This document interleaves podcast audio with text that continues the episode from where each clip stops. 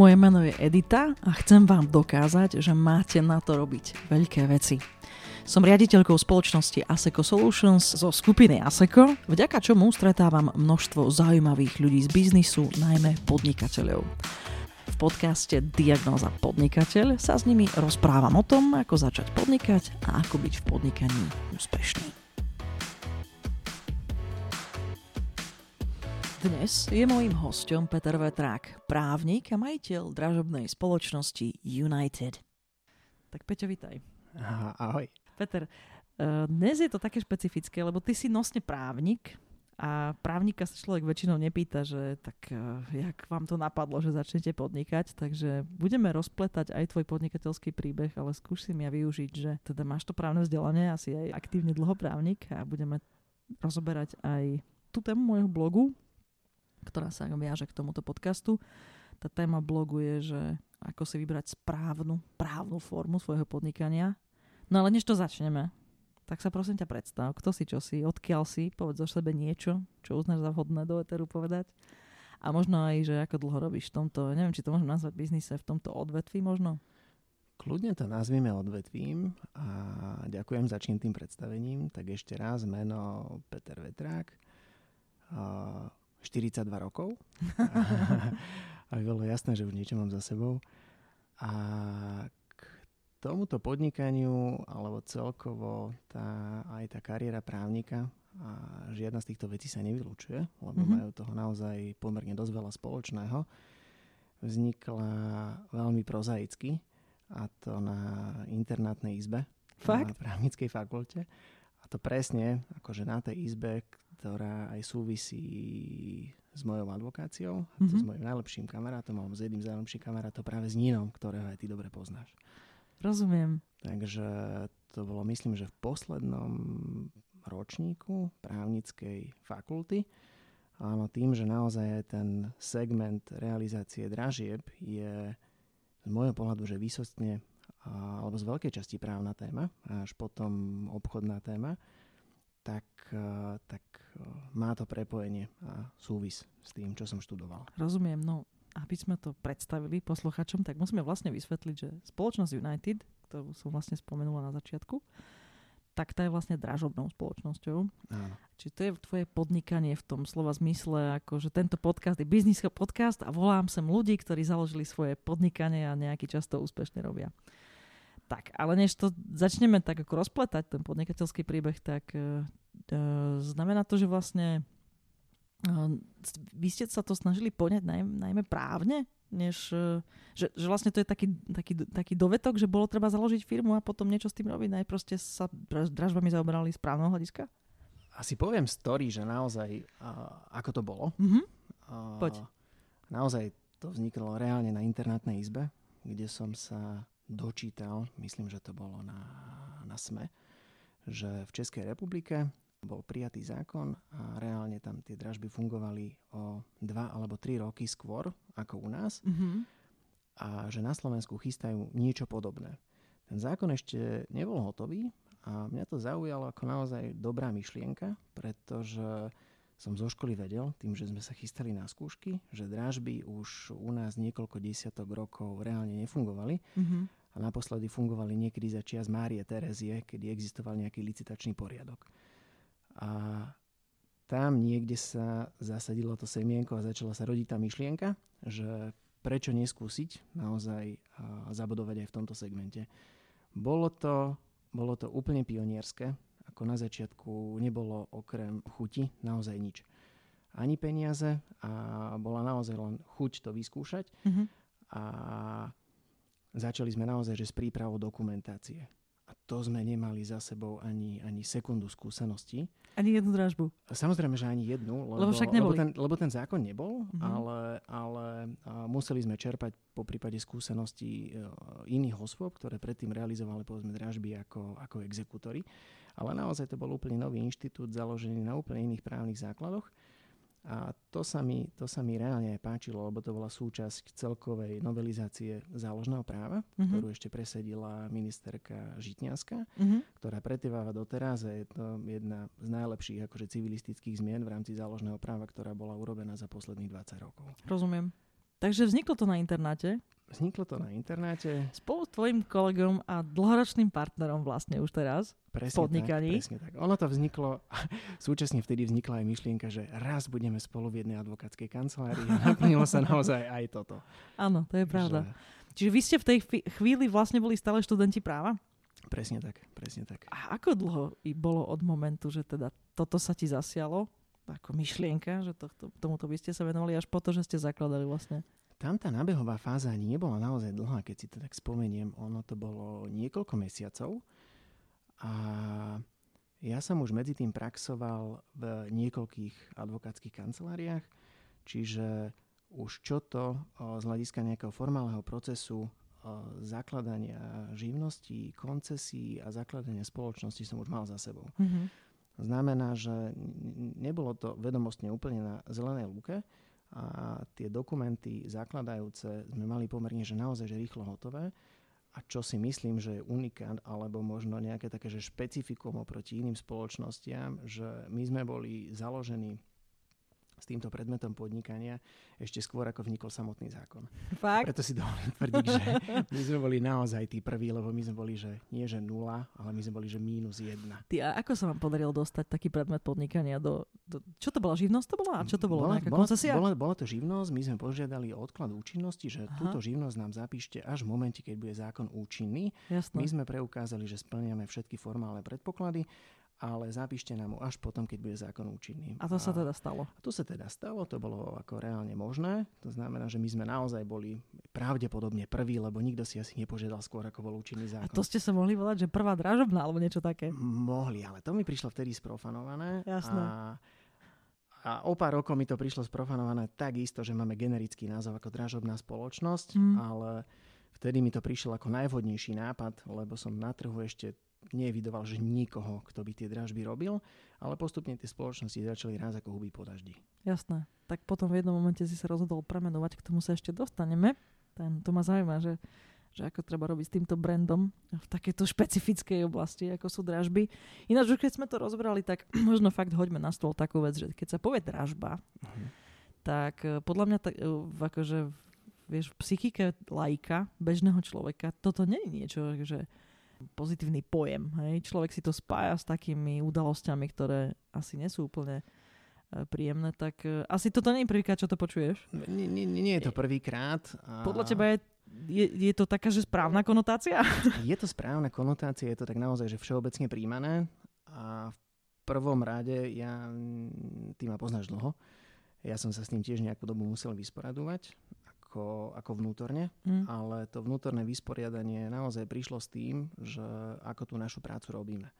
Rozumiem. A tým, že sa ju snažíme robiť, e, neviem ako to bude znieť, ako skutočne poctivo a vyberáme si naozaj doslova aj, aj partnerov a klientov, s ktorými spolupracujeme a z 99% je to vyslovene len bankový sektor, kde naozaj dôverujeme tomu, že tie podmienky poskytnutia úveru aj tej následnej realizácie sú všetky korektné a zákonné, tak e, z hľadiska tej realizácie nemáme nejakú, nejakú zábranu v tej ďalšej realizácii.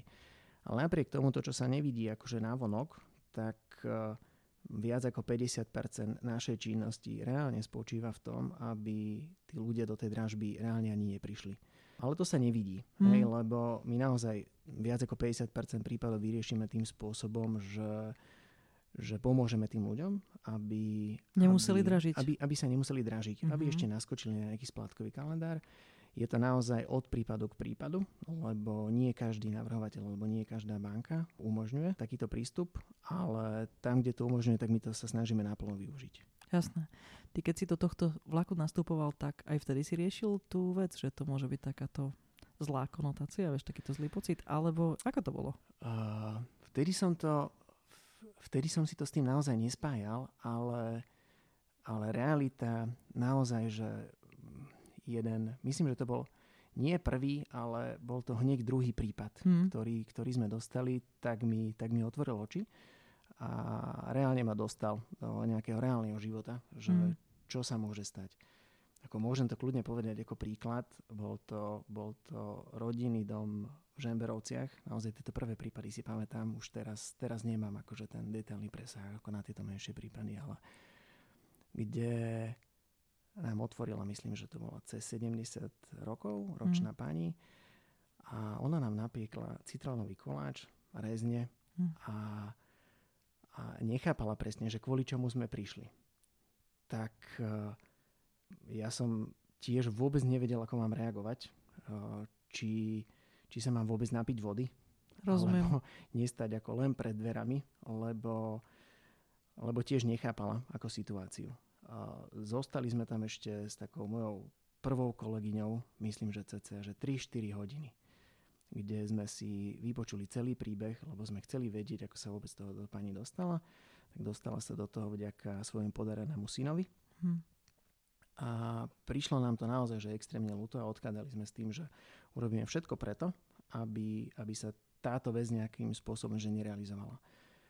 A bol to naozaj aj veľmi ústretový prístup banky, nebudem teraz hovoriť samozrejme, že ktorej, ale jedna vec, že obávala sa tiež reputačného rizika, boli to jedni z prvých dražieb toho Chápem. času na Slovensku, my sme vyrozprávali príbeh a stalo sa presne to, a ako sme potom začali fungovať aj postupne, že tej pani to dovolili vysplácať a hlavne, že my sme sa snažili ešte príjmeť toho jej nepodareného syna, aby svoju matku ako nenechal akože v tomto stave. Takže mm, nám ten reálny život dal naozaj expresnú školu, ako niektoré veci riešiť a ako niektoré veci chápať.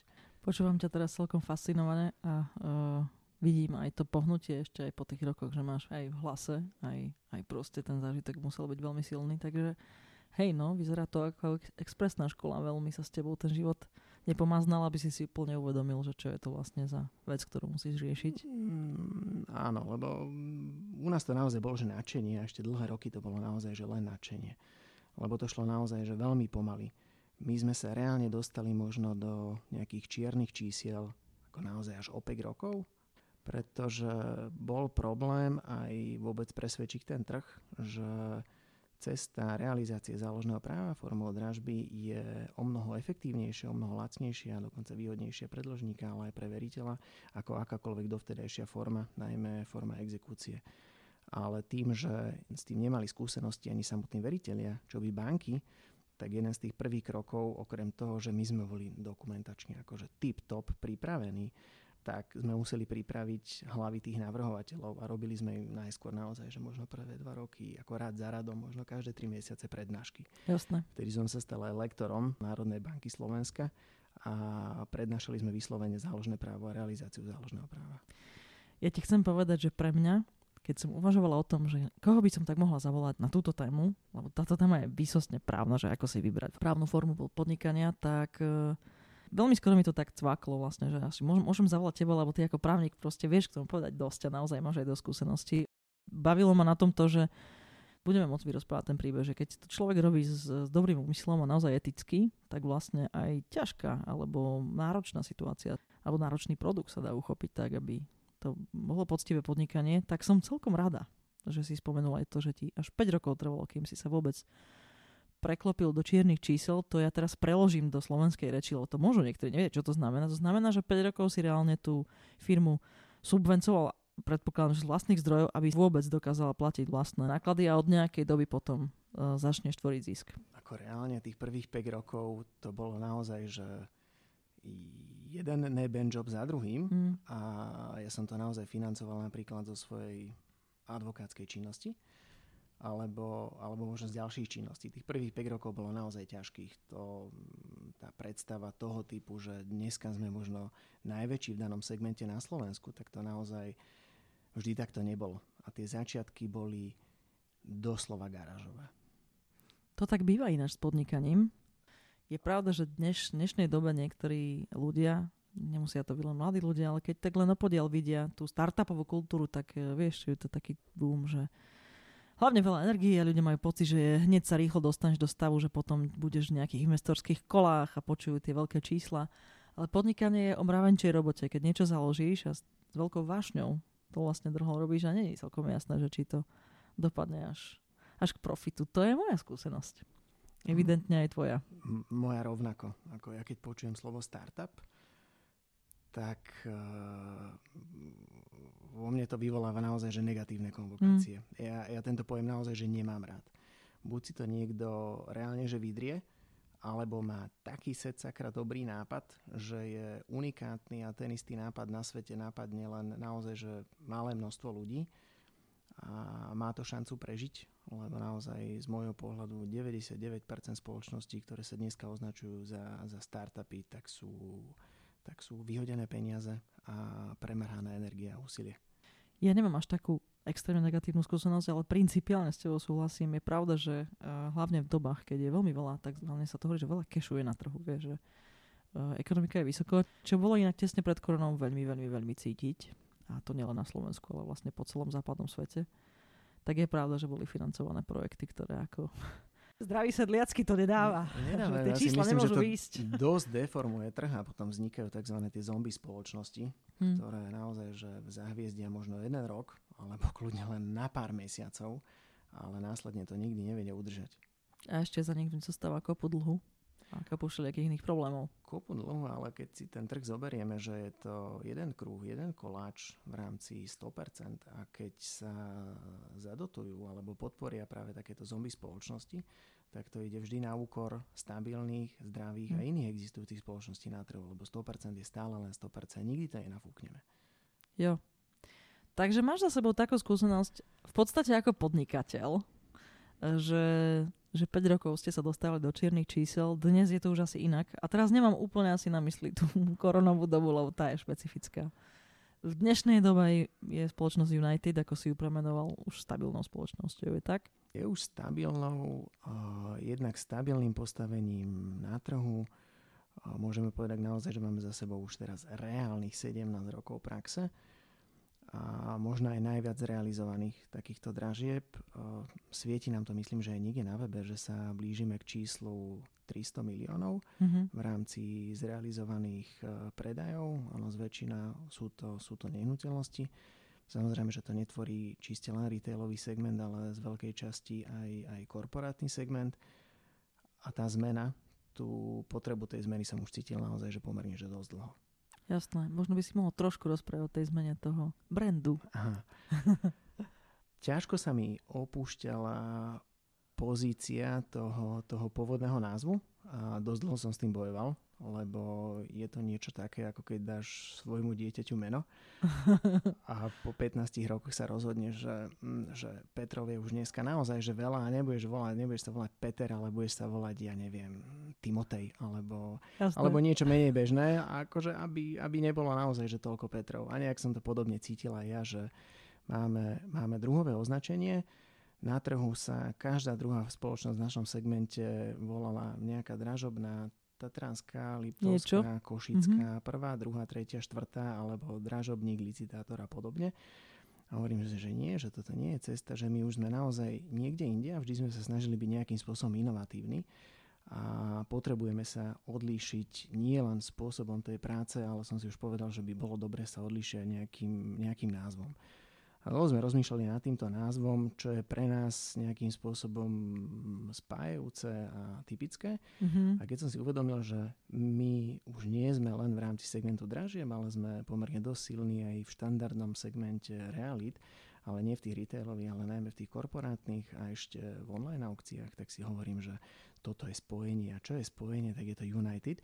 Jasné. A to sme došli na tú slovnú presvičku, že U9 a to bolo tiež vtipné, samozrejme, že si robili nejaký rešerš, že, že čo znamená U9, tak je to jednak že označenie rôznych akože športových družstiev, ako v rámci, v rámci rôzneho levelu.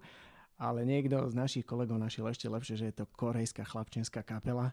Takže, ale Fakt? To, sme, to už sme nechceli ustúpiť z toho. Hovorím si, že akože dúfame, že nikto nefandí, ale keď tak, tak si to dáme ako nejaký náš, nejakú našu hymnu.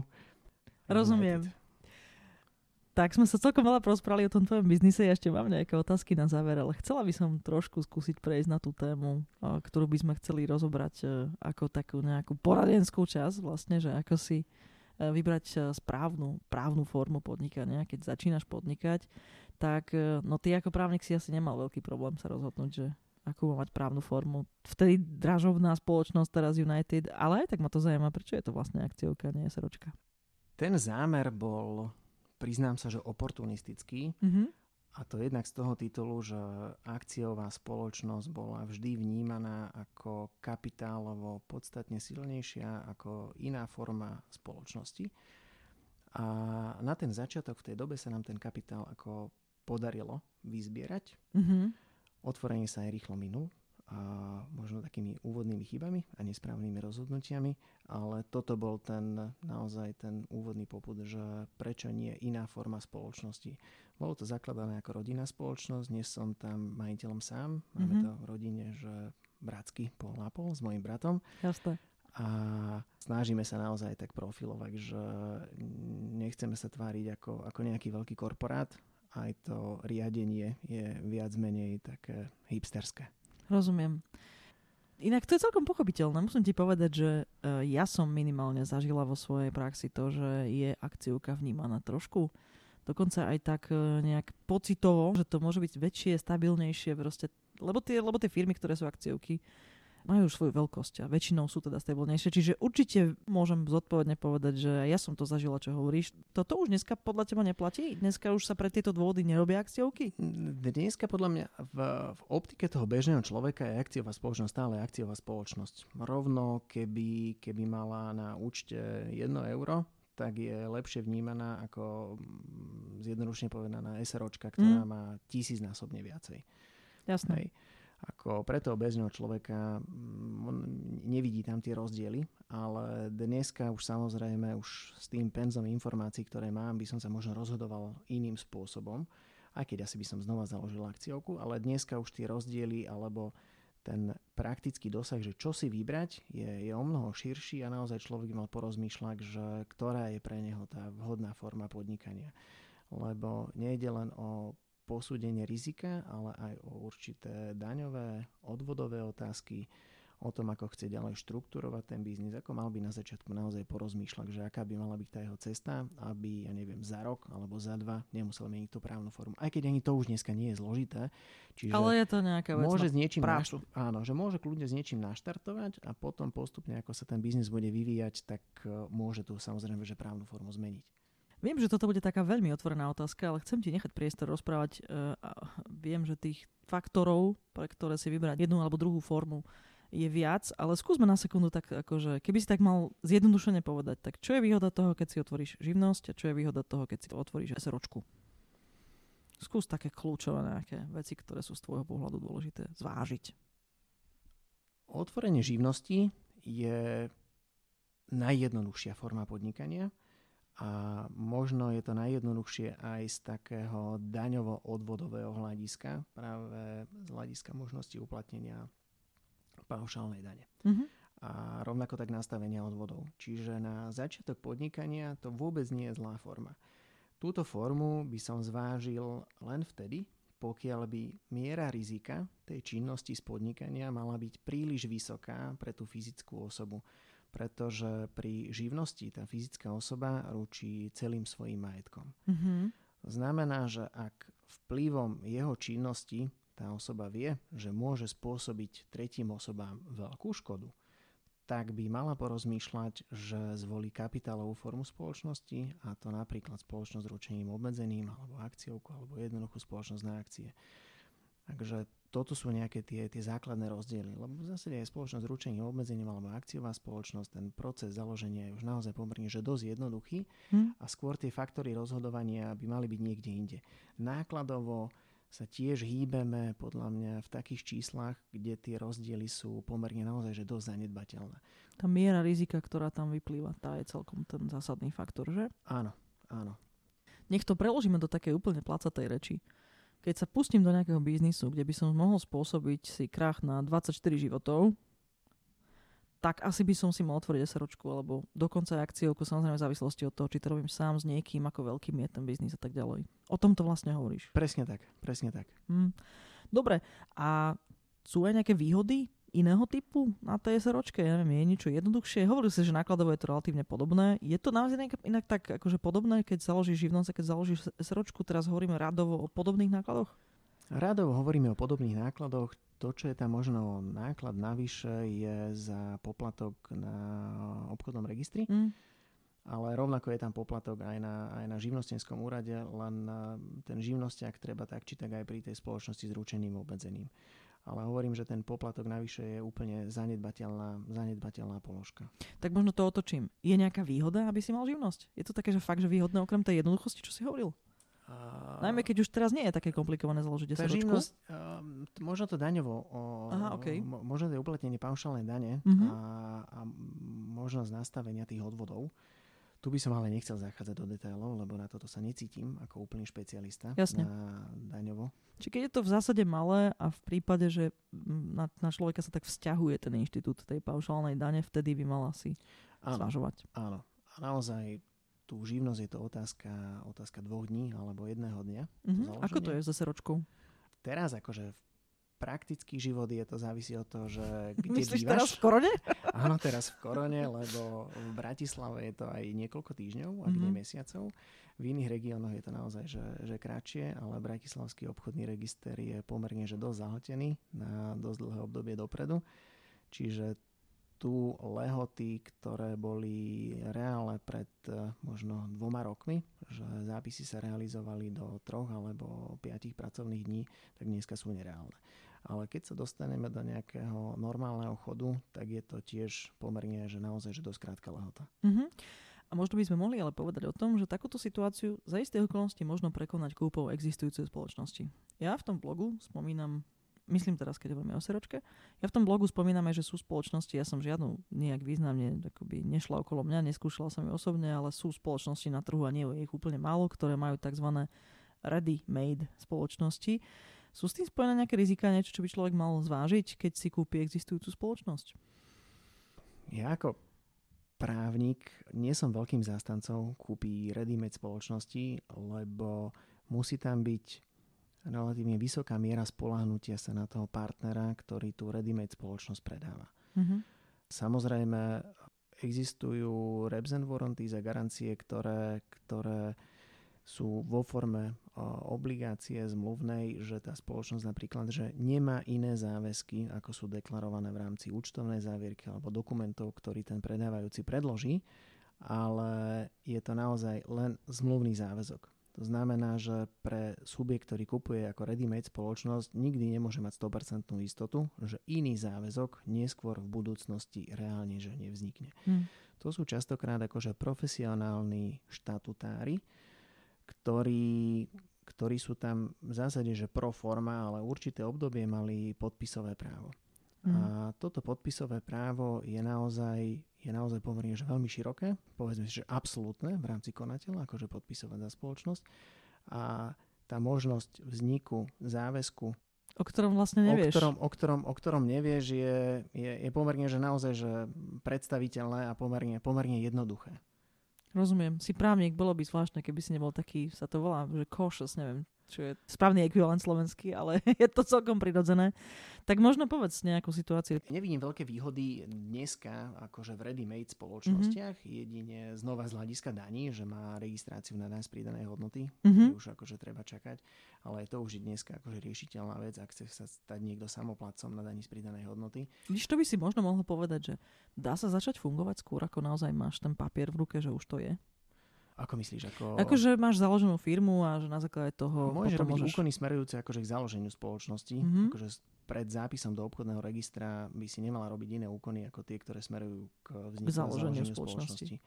Znamená, že nemôžeš, ale dneska je ten zápis, alebo mal by byť ten zápis otázkou naozaj že niekoľkých pracovných dní. Mm-hmm. A to mhm. tým chcem povedať, že bola kediajšia výhoda ready-made spoločnosti, že sú už hotové a ty ich nadobudneš akože prevodom obchodného podielu alebo prevodom akcií a následne, že rýchlým prepisom na obchodnom registri sa už dneska naozaj že stráca. Lebo Bianco spoločnosť založiť s nejakým základným predmetom podnikania, kde sa nevyžadujú nejaké špeciálne oprávnenia alebo licencie, je jednoduché. Chápem. Takže keby si mal tak poradiť tým, čo posúvajú a keď chcú za- začať podnikanie, ty by si určite išiel do založenia vlastnej spoločnosti od nuly. Áno, určite. Dobre, možno by sme mohli trošku hovoriť o tom, o tých životných situáciách, ktoré ja vyťahujem v blogu. Chcem ti povedať, že po webe je veľa zdrojov, ktoré celkom presne popisujú, že, že ako treba urobiť živnosť, ako treba urobiť SROčku. Ja aj v tom blogu teda tvrdím, že keď toto potrebujú vedieť e, ľudia, ktorí zavítali na môj, môj web, tak nech proste pozrú tie iné linky. A ja som sa pokúšala vytiahnuť životné situácie, ktoré aspoň nejak z diaľky išli okolo mňa a že mali vplyv vlastne na toho konkrétneho človeka, najmä keď to boli také jednoosobovky, alebo to bola, že, že pár mal firmu a tak. Takže už sme hovorili o tom, že aké sú s tým späté náklady, to bola taká prvá životná udalosť, ktorú tam píšem. Čo by si robil, keď sa musíš rozhodnúť v tej právnej forme podnikania, a možno môžeš hovoriť ako právnik aj nejaké ďalšie kroky, keby si chcel zaistiť, aby tvoja rodina nebola dotknutá podnikaním, alebo tie rizika proste, aby si znaš, aby znašala to podnikanie, ale nie tvoja rodina. Čo má vtedy robiť človek? Preto, aby bola ochránená rodina, asi, asi krok jedna, ak sa niekto rozhodne predsa len, že pre tú živnosť, mm-hmm. tak by si mal rozdeliť bezpodielové spoluvlastníctvo manželov. To je ale len vo vzťahu k manželom a nie majetku, ktorý tí manželia vlastnia. Mm-hmm. Ak dôjde k rozdeleniu BSM, tak samozrejme, že žena bude nadobúdať ďalší majetok len na svoj vlastný účet a tam tá ochrana je, ale v prípade, že na tom druhom manželovi zostane majetok, ktorý sa využíva na rodinné účely, tak e, nie je vylúčené, že ten bude postihnutý napríklad výkonom rozhodnutia, exekúciou. Mm-hmm. Čiže živnosť nie je úplne ideálna, ak si myslím, že to bude celkom živnosť s rizikami. Živnosť nie je úplne ideálna, mm-hmm. ak, e, ak tá osoba ráta naozaj s nejakými neobvyklými rizikami. Lebo zasa predaj zmrzliny m, podľa mňa nemá význam robiť na, na SROčku alebo akciovú spoločnosť. Jasné. Hej? Ja som sa trošku pousmiala, lebo si povedal, že žena ostane. Tak to myslím, že to platí, to je úplne jedno, či to je to manžel, čo podniká, alebo manželka. Áno, áno, áno, áno, áno. Presne tak, presne tak. Uh, a to sú asi skúsenosti, že keď hovoríme o vsm tak väčšinou sú tie áno, situácie áno. opačné. Dobre, takže čo potom? SROčka? Potom jednoznačne SROčka. Tá riziko sa preklápa na spoločnosť ručením obmedzeným alebo akciou alebo inú nejakú kapitálovú spoločnosť. A to podnikateľské riziko ide vyslovene len po majetku, ktorú, ktorá, ktorú má tá spoločnosť. OK. Uh, spomínam tam aj ďalšiu životnú udalosť, akože raz v budúcnosti si chcem zobrať hypotéku alebo proste nejaký iný typ uh, takého úveru, ktorý je skôr osobný. To nie sú veci, na ktoré väčšinou človek myslí, keď zakladá firmu. Možno by mal. Uh, tvoja skúsenosť aká? Vieš tam aspoň akékoľvek rady dať? A ne, možno sa netýka len právnej formy, ale možno aj toho, že ako sa potom ďalej chovať v tej, v tej firme alebo prípadne v tom osobnom živote. Právne, myslím. Rozumiem. Ako ak to vzťahneme na, na hypotéku, ako toto je skôr akože možno nejaká praktická rada. Ako pre tie bankové domy je o mnoho jednoduchšie poskytnúť hypotéku osobe, ktorá má príjem zo závislej činnosti, to je, mm. že je zamestnaná. Inak sa pozerajú na subjekty, ak sa niekto zamestná vo vlastnej firme. Mm-hmm. Tam už je ten stupeň rizika vyšší, pretože vedia, že subjekt, ktorý je konateľom a zamestná sám seba alebo svoju, svojho, svojho druha, manžela alebo akokoľvek, tak vedia, že si ten príjem môže na určité obdobie nastaviť, že akokoľvek a už sa asi musia pozrieť na papieri. aj na papieri a už sa reálne musia pozrieť, že či tá firma má na to a performuje, aby mala dlhodobo udržateľný akože príjem, z ktorého by sa tá hypotéka splácala.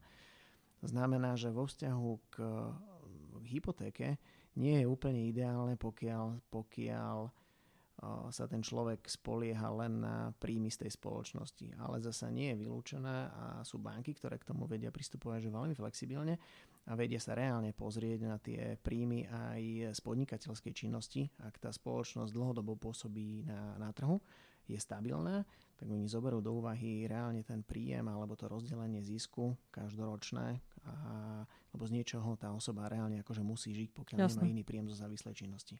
Dobre, skúsme takú životnú situáciu, že vlastne v tej firme potrebujem podnikateľský úver alebo nejaký iný úver. Je tam nejaký zásadný rozdiel medzi tým, či si živnosť alebo, alebo si je seročka z tvojho pohľadu, z, toho, z svojich skúseností? Mm, znova je to len na posúdení toho risk eh, oddelenia, ako, hmm. ako v rámci banky. Vedia, že pokiaľ je to na živnosť, tak je, tak je dlžníkom subjekt, kde by vedeli teoreticky siahnuť na jeho celý majetok. Zase na druhej strane tu dneska máme možnosť eh, osobného odloženia, čiže tí veriteľie sa dneska pozerajú na to, že ten aj subjekt fyzická osoba sa vie veľmi jednoducho ako zbaviť dlhov mm. a už to nie je akože to, čo bývalo, že by malo platiť pravidlo, že e, čo si požičiaš, to musíš vrátiť. A na druhej strane, ak zoberieme nejakú kapitálovú formu spoločnosti, tak tam to naozaj závisí len od tých hospodárskych výsledkov. Jasné. V momente, ak je to firma, ktorá nejaký dlhší čas performuje, tak už asi to nie je veľmi podstatné, že či je akciovka alebo seročka pre tú banku. Áno, to už, to, už je, to už je naozaj že nepodstatné a to už je posúdenie, že case by case. Znova, e, skús len z, tej, z toho právneho hľadiska, ale samozrejme, keď máš skúsenosť, tak potom aj nejaké tie iné roviny. Keď mám takú životnú situáciu, že nesom si istý, či mi to vidie. Keby mi to nevyšlo, chcem ísť na úrad práce. Potom je niečo výhodnejšie, alebo to je srdečne jedno, či máš živnosť alebo SROčku? Potom je výhodnejšia asi živnosť. Uzatvorenie živnosti je právne jednoduchšie. Je to naozaj, že zrušenie živnostenského oprávnenia, uzatvorenie akože účtovných kníh. Živnosť sa dá aj prerušiť. Živnosť sa dá napríklad aj prerušiť a pri spoločnosti s ručením obmedzeným, ak zoberieme ako príklad, by ten proces bol o niečo zložitejší. A tamto môžeme rozdeliť, že buď to podnikanie mm, ide, ale krýva, mm. Tak uh, tú spoločnosť sa môže rozhodnúť, že buď ju predá, alebo, alebo vstúpiť do likvidácie, čo je opätovne sa nejaký formálny, pomerne že dosť formalizovaný proces. Celkom dlhý. Celkom dlhý, alebo tá spoločnosť je už v takom stave, že je zrelá na konkurs, mm-hmm. tak uh, nastupuje zasa zákon o konkurze a reštrukturalizácii. Jasné. Čiže akože odpoveď, že či živnosť alebo SRO, tak akože pri živnosti je to určite jednoduchšie. Jasné. No a možno ešte posledná taká uh, životná nejaká situácia chce si niekto založiť podnikanie, ale je to také popri zamestnaní. Čo by mal robiť potom? A možno sa to môže dotknúť aj iných rovín, a nielen to, že či založiť jedno alebo druhé, alebo čo. Tam tých rovín je veľa. No daj. A... ja ich spomínam tiež. Musím ti povedať, že, že si myslím, že sa treba chovať eticky predovšetkým. Presne. Akože na toto naozaj myslím, že ak má niekto zamestnanie, tak by mal byť férový aj voči, voči tomu zamestnávateľovi ak chce podnikať popri zamestnaní, tak by sa mal v prvom rade dohodnúť s tým svojim zamestnávateľom, že buď bude mať nejaký skrátený pracovný pomer a nebude e, to svoje podnikanie vykonávať na úkor svojho pracovného pomeru. Toto myslím, že si myslel aj ty, ano. že toto je ten ano, a nie len. etický pomer. A ono to nie je vylúčené. A druhá vec je, že prirodzene každý čerpá zo svojich vedomostí a skúseností. Mm. To znamená, že niekto môže uvažovať nad tým, že popri zamestnaní si založí svoje konkurenčné podnikanie.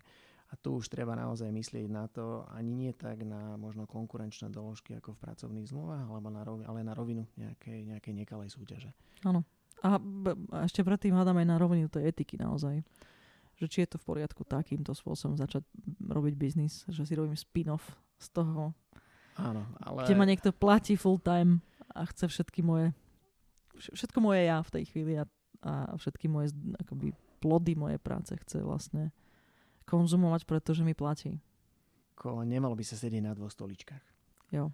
Ale niekedy to je tak treba. Môže sa stať, že máš nejakú takú uh, záľubu, uh, že, už to, že už to prekračuje takú uh, rovinu, že priateľský, ja neviem, napečieš alebo čo si podobné a potom asi, potom asi treba nejaký, nejakú formu rozhodnutia urobiť. Čiže pripustme, že že ten niekto sa teda so zamestnávateľom dohodol potom, takto side business uh, je podľa teba lepší, ako je to jedno, závisí to potom už od tej veci, o čo ide? Pokiaľ je to po dohode, uh-huh. tak si myslím, že je to férový prístup. A pokiaľ to naozaj, že akceptujú obidve strany, ani jedna, ani to druhá nezneužíva.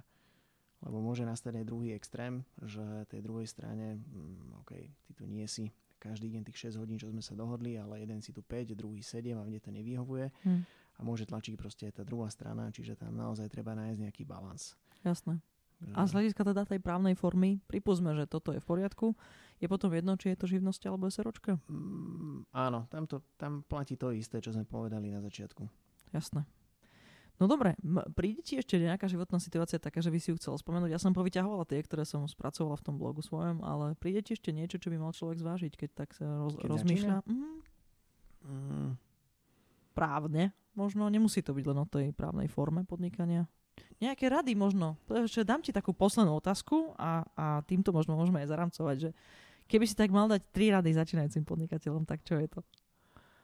A čakám od teba právne, lebo si Bože, prišiel ako právnik. Áno, áno, áno, akože nič právne ma nenapadá. Akože hneď ma napadlo to, že nech sú trpezliví. Ale, ale právne by to malo byť asi naozaj, že výber tej vhodnej, vhodnej formy. Mm-hmm. Na druhej strane platí to, že tú formu môžu kedykoľvek zmeniť.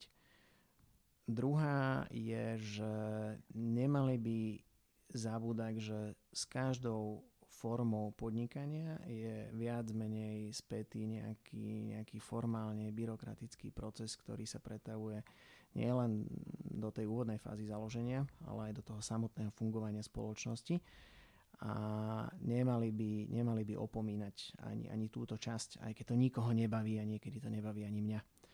Lebo je toho naozaj že veľa z hľadiska takého že formálneho byrokratizmu. Jasne. Niekedy až úplne že nezmyselné veci ale, ale mali by na to dbať. A tretia črievička alebo tretí oriešok. Kľudne daj aj neprávnu. Nechcem ťa obmedzovať. nie, nie, nie, akože možno dám právno, keď si akože zabrdla akože do, do tých úverov.